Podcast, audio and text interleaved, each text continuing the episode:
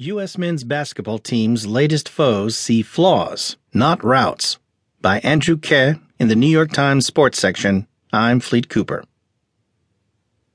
The U.S. men's basketball team began its summer schedule on a roll, hammering Argentina by 37 points in Las Vegas on July 22nd. Through four more exhibition games, its winning margins were just as garish 49, 50, 35, 44. At the Rio game,